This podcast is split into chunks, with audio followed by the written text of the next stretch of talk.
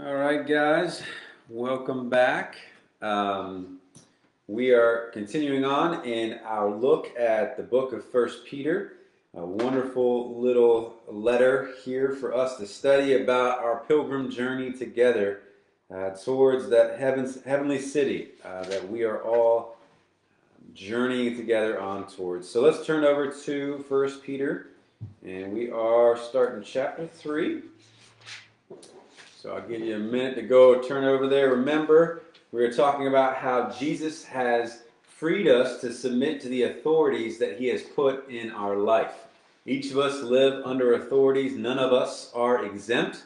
And um, that's true for everyone in this world. So we need to think about the authorities that He has put in our lives. All right, so let's stand for the reading of God's Word.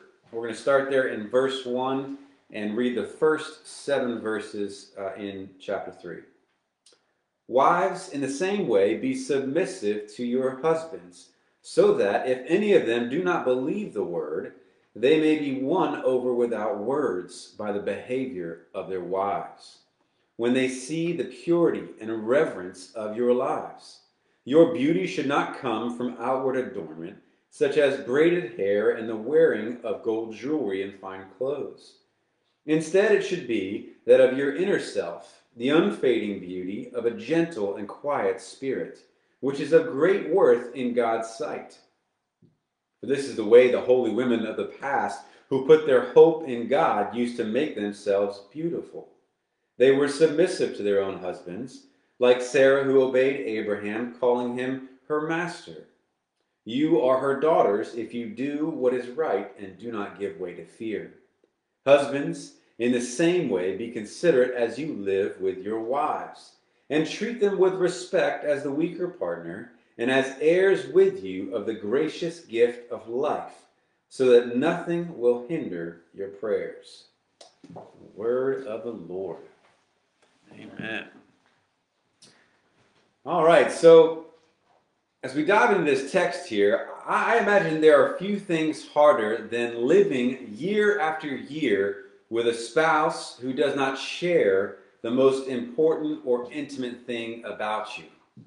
And what I mean and what I'm talking about is your relationship with God. Over the years, I've thought about this reality of countless marriages where one spouse is not a Christian, particularly when a husband isn't a believer and the wife is how difficult, how lonely, how tricky it must be to have to navigate those daily decisions, those daily ins and outs of marriage, and raising a family.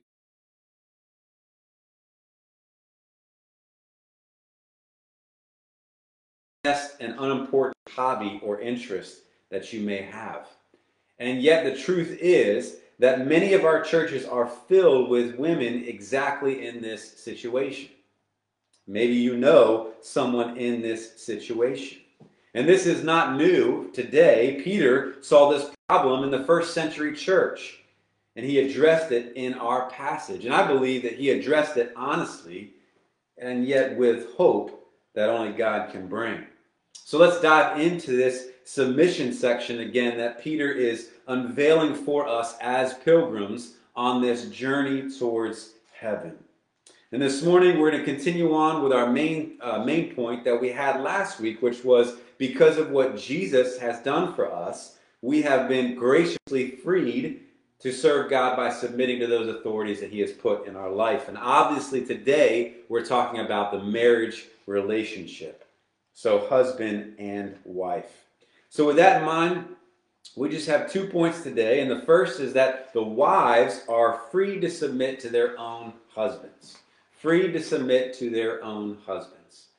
Remember last week we talked about how all of us are under authority. God has put these authorities in our lives. He's put those authorities in our lives for our good, not to, to push us down or to harm us or any of those kinds of things, but He's put these authorities in our lives for a good purpose. And yet, in our sinful flesh, what do we do? We try to buck against the authorities that God has put in our lives. And all of us are guilty of doing that at one point or another. And what happens? We suffer the consequences of bucking against the authorities that God has put in our lives. And to further complicate things, we live in a sinful world where it views the biblical roles of marriage as ancient history or as irrelevant for our day and time, or maybe even incompatible with new cultural norms or values, the way they think things should go. And so we have a difficult uh, task ahead of us as far as understanding what the Bible has to say about these things and putting them into practice. And here we see Peter's words to these scattered Christians over 2,000 years ago are just as relevant for you and me in God's church today as it was back then. These are timeless words. That's somehow, that's when we describe the Bible as timeless. It's not confined to a certain period of time. It speaks to all generations, all peoples, all cultures. So, with that in mind, we go back to verse 1. Likewise, wives, be subject to your own husbands. Peter again follows the same pattern that he had in the other two categories of governing authorities and bosses in the workplace. Here, the command is that wives are to submit themselves under the authority and leadership of their own husbands. Because why? That's God's gracious design going all the way back to Genesis 1 and 2 before the fall. This is in no way a knock on women as somehow inferior uh, or incapable of leading or being too weak to shoulder the responsibilities of leadership. No, this is not that. I hope that through this passage you see that God again and again speaks to the value and dignity and worth of all women. And yet at the same time, he gives them that distinct role inside of marriage for their good and to be embraced joyfully inside of that marriage relationship. we also need to see here that this command is not given just generically, but speaks to a specific point and purpose in mind. We see that here in the second part of verse 1. Look there with me. It says, Why, why submit? So that even if some do not obey the word, talking about husbands, they may be won without words by the conduct of their wives. See, just like the other two categories, Peter reminds us that there is a watching world. There is a watching world, watching your every move and life, especially when you're enduring hardship or persecution or suffering. And God uses that to draw people to Himself. It's no different than the person who finds himself in a marriage relationship, possibly with an unbelieving husband, watching that wife live her life out before him. So, how exactly is it that an unbelieving husband could be won to Christ by the actions of his believing wife? Well, remember last time we said that our natural reaction when somebody hurts us is that we want to hurt them back, right? When they throw a dig at us, we want to throw a dig right back at them. We want to give them a taste of their own medicine. And does not that not happen inside of marriage relationships as well? That temptation that my husband said something hurtful to me, so what am I going to do? I'm going to throw a zinger right back at them. But when we, by the grace of God, don't do what we want to do and not repay evil for evil, it makes the other person stop in their tracks and ask the question, why? Why is my wife not throwing that zinger right back at me? So when a Christian wife, instead of getting angry or even with her unbelieving husband, when she shows respect,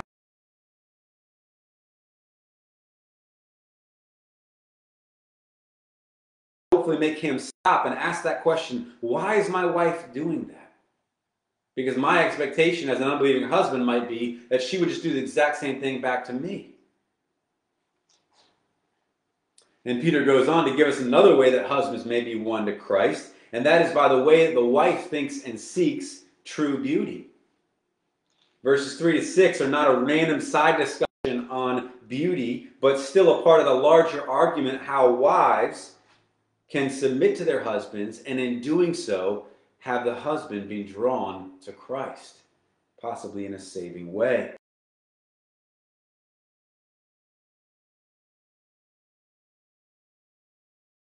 of the heart, with an imperishable beauty of a gentle and quiet spirit, which is God in God's sight is very precious.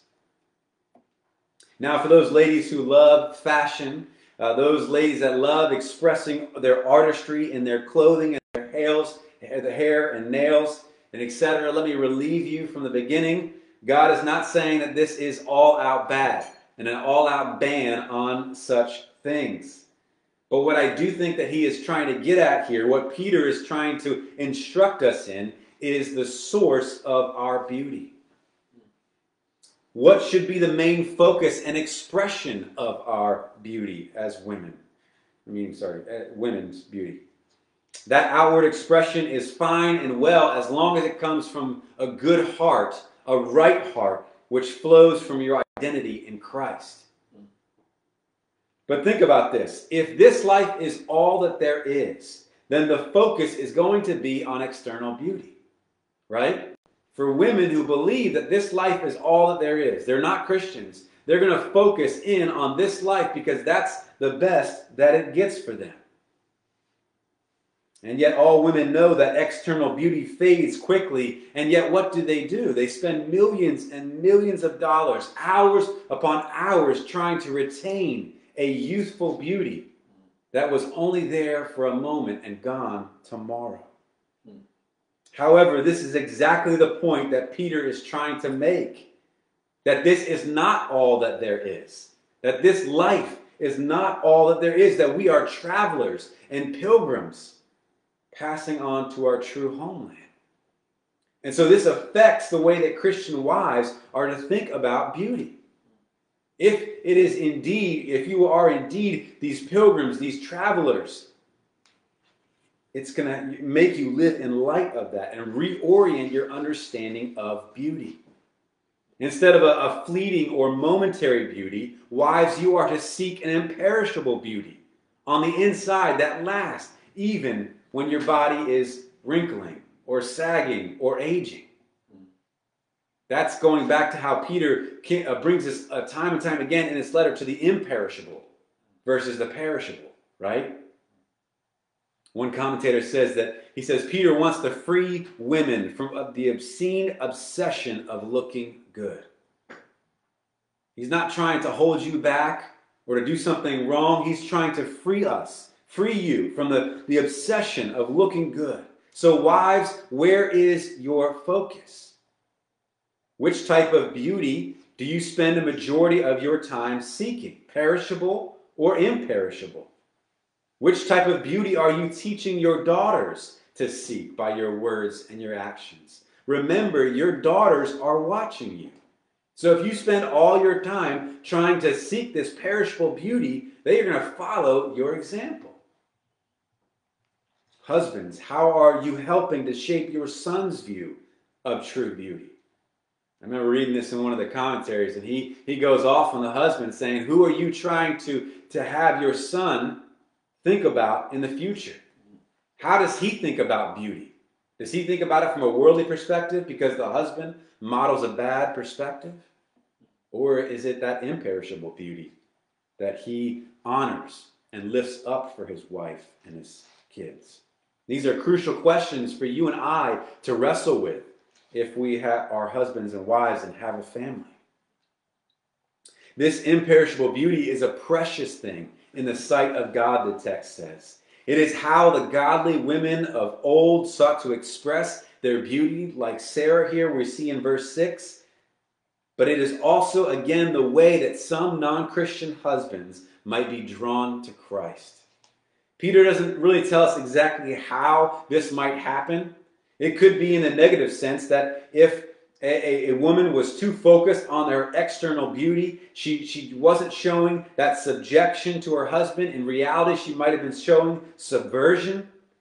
Maybe sometimes women who are too obsessed with their external beauty are, are uh, focused on the flirtation with the world and with other guys that might deteriorate that relationship between husband and wife and not draw that husband to Christ. But on the positive side, as that unbelieving husband watches his Christian wife do something so different from the world, it's going to begin to get him to scratch his head and wonder why she is different. Who is this Christ that she serves? And maybe he wants to know that Christ that she knows. David Helm put it this way uh, this is a wonderful quote. Some men entering heaven, giving glory to God on the day of Christ's final visitation, will owe their very salvation to the honorable conduct and good deeds of a wife who determined to live out her days in a real, costly, faithful submission. I think that's a real hope for Christian wives out there, those that are living with an unbelieving husband. God can do something like this. He is able and he does do this. So, wives, do not give up hope. Entrust yourself to God. Seek to live that godly, pure life that Peter speaks of here. Seek that imperishable beauty that will never fade. And continue to beg God to work in your husband's heart, even though he's an unbeliever. He is able. No one is too far gone on this side of heaven. But before moving on to husbands, I do want to offer one word in regards to this topic of wives submitting to their husbands, because we do live in a fallen and broken world. And people are sinners, and sometimes women are stuck in very hard and difficult relationships, maybe even abusive relationships. Those that have maybe a verbal or physical or emotional abuse. And you may be in that boat listening to this sermon, and I don't want you to hear it in the wrong way. I came across a, a lengthy quote, but I think it's very helpful that I want to read for you now. It's really about what Peter is not saying. Listen to this. It does not mean that if your husband asks you to abandon your faith in Christ, you should do so. It does not mean that if your husband asks you to sin, you should do so. Um, it does not mean that you must always agree with him and never present a differing view. It does not mean that if he is unfaithful to you, you're left with no biblical recourse. It also does not mean that if he abuses you physically or abandons you through incessant verbal humiliation, you must remain quiet in the home and accept the daily cruelty of the relationship at all costs. I think that's a helpful caveat or helpful clarification on this message because not every wife is in the same situation. And again, different parts of Scripture speak to different situations. But I wanted to offer that there in case you find yourself there. But remember, whatever situation wise you find yourselves in, Christ offers hope. He offers hope to you if you're married to an unbeliever. He understands every single situation. Trust Him as you seek wisdom on how to best handle these difficult situations in your life. And remember that you are precious in God's sight, whether your husband believes that or not. But Peter does continue on to give some instruction to the husbands. Husbands are not left out here in this very important section. So, as we turn to verse 7, we're going to see that husbands are free to lead their wives through serving them. Look again at verse 7.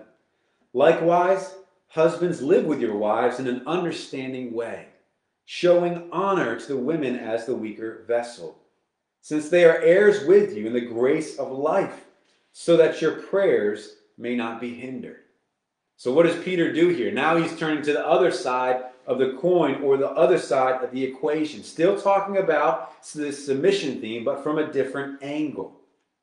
Husbands are the one that God has placed in authority, just like the governing officials and the bosses. So here it's kind of giving the instruction to the one who is in authority. But again, as we remember, as we said in the beginning, even husbands are under the authorities that God has put in their life. God has put plenty of authorities in their life that they must submit to. However, husbands, we have the great privilege and the great responsibility of leading and loving our wives like Jesus. I think back to the uh, prep for worship that Pastor Santo read in Ephesians. And every time, almost every time I read that, husbands, love your wives as Christ loved the church, I mean, I get convicted right to my heart. Because how does Jesus love the church? Husbands, we have such a great calling on our lives.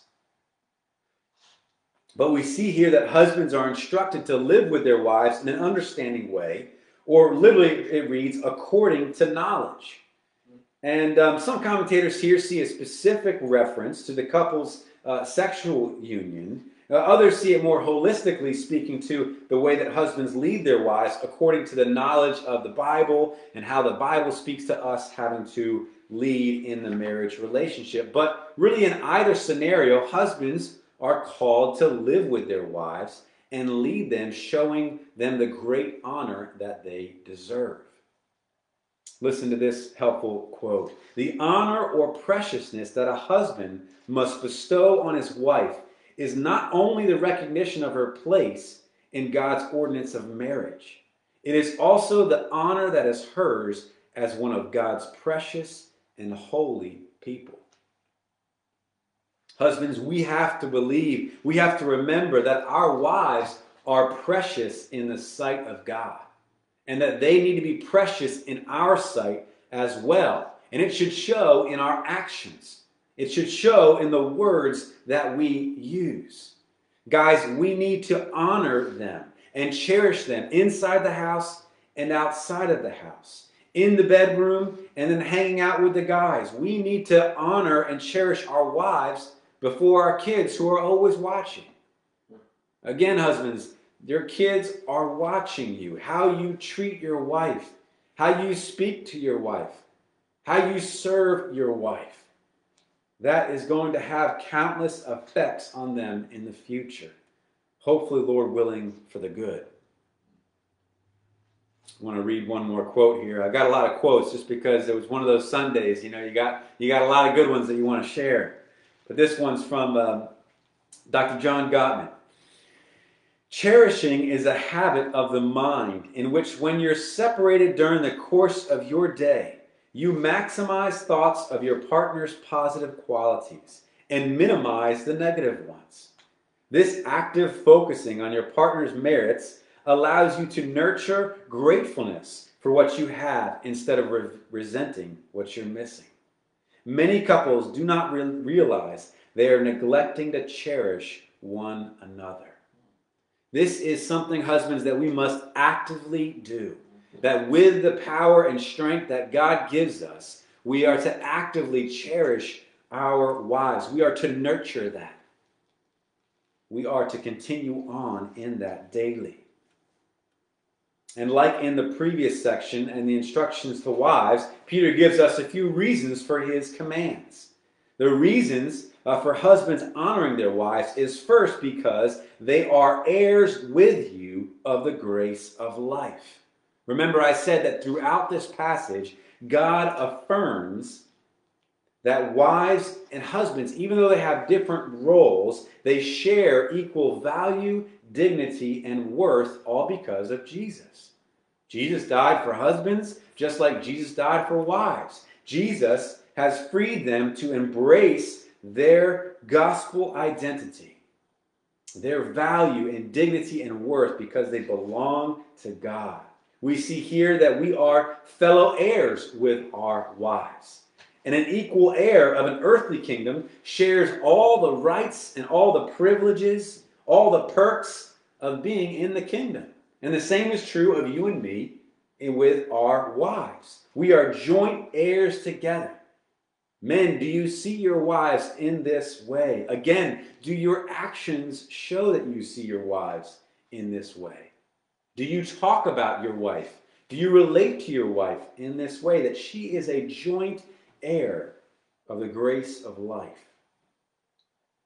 Peter gives us a second reason here, and this is one that we should listen very carefully to because it's a warning so that your prayers may not be hindered. Sadly, husbands, we don't always cherish our wives or honor them like we should. We don't live according to the pattern of Jesus, that servant leader that we see in the Bible. We are overly concerned with ourself, our wants, our needs, and we think that our wives sometimes are only there to serve us. This is not right. We need to ask for forgiveness. We need to repent of this sin. If not, there's a clear warning and a consequence for you and me as husbands in regards to our prayer life. That open line of communication will suffer. One person put it this way that if the husbands are not prepared to regard their wives in the correct way, then God will not be prepared to listen to them. God's not playing around here. God's serious. He's, he's talking to us as husbands. We need to take this seriously.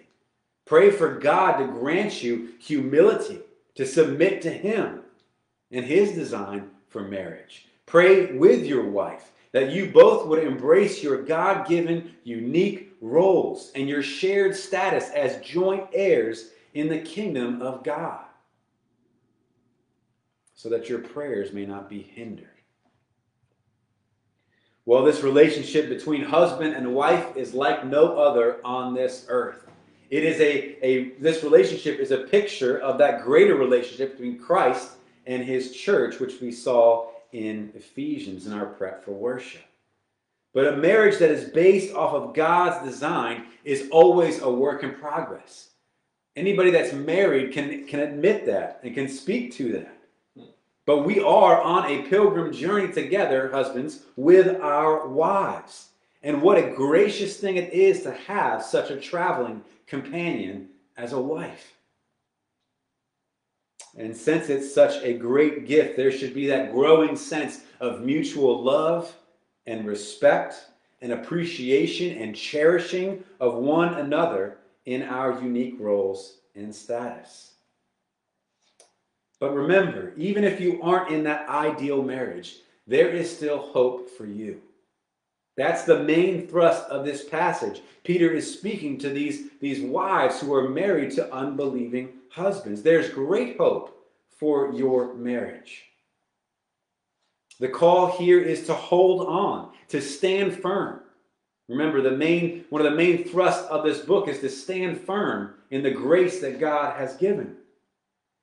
And so, wives, if you find yourself in this relationship, this difficult, grinding relationship, stand firm in the midst of your calling. Pray fervently for your spouse's salvation. Your godly character and, and godly living may be the very thing that draws your husband to the Lord Jesus. What a wonderful privilege to, to be on that last day, to know that your husband is there because God used you in those faithful years, maybe even years of suffering, emotionally, physically, whatever it may be.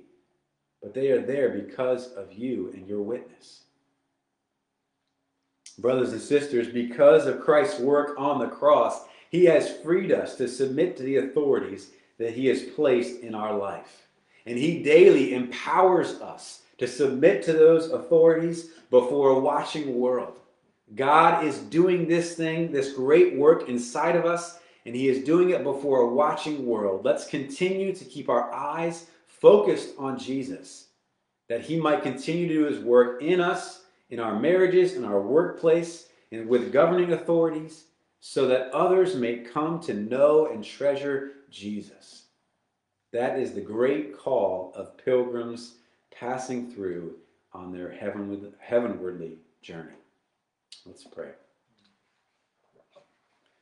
Father, I thank you um, that your word it speaks uh, so clearly to situations, real life situations that we face in our life. And Lord, um, I know women, I've known women in the past that are in this situation of being married to an unbeliever.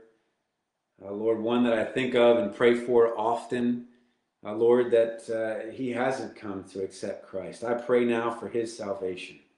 I pray for her to continue on fighting the good fight. Lord, knowing that she is a joint heir of you, precious in your sight, loved by you. God, any women in this situation, we pray that you would protect them from, may, may it be verbal or physical, uh, emotional abuse, but Lord, also that you would use them inside of these relationships. God, you take broken things and make them beautiful. That's the work that you do. And so we pray that you would do that inside of broken marriages, not only in our church, but Lord, across this world. Would you bring that hope that you can do anything, that nothing is impossible for you? And Lord, for those uh, that find ourselves as husbands inside of a, a relationship with a, with a Christian wife, we pray that you would please help us to continue to embrace our role as a servant leader, that we would cherish and honor our wives, wives both in our actions and in our words. Lord, that we would raise our children up thinking that way, seeing that before them, setting that example. Lord, we pray for the strengthening of the marriages in our church, New City Fellowship, that you would continue to strengthen and to continue to work on the marriages that we have.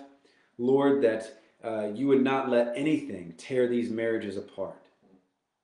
But God, that you would help us to take seriously this great relationship of husband and wife, and that we would be committed to working on that relationship as we see it in your word. God, would you continue to grant the grace to keep our eyes on you, um, the author and perfecter of our faith. And we pray this for our good, for our joy, and for your glory. And praise in your name. Amen. Amen.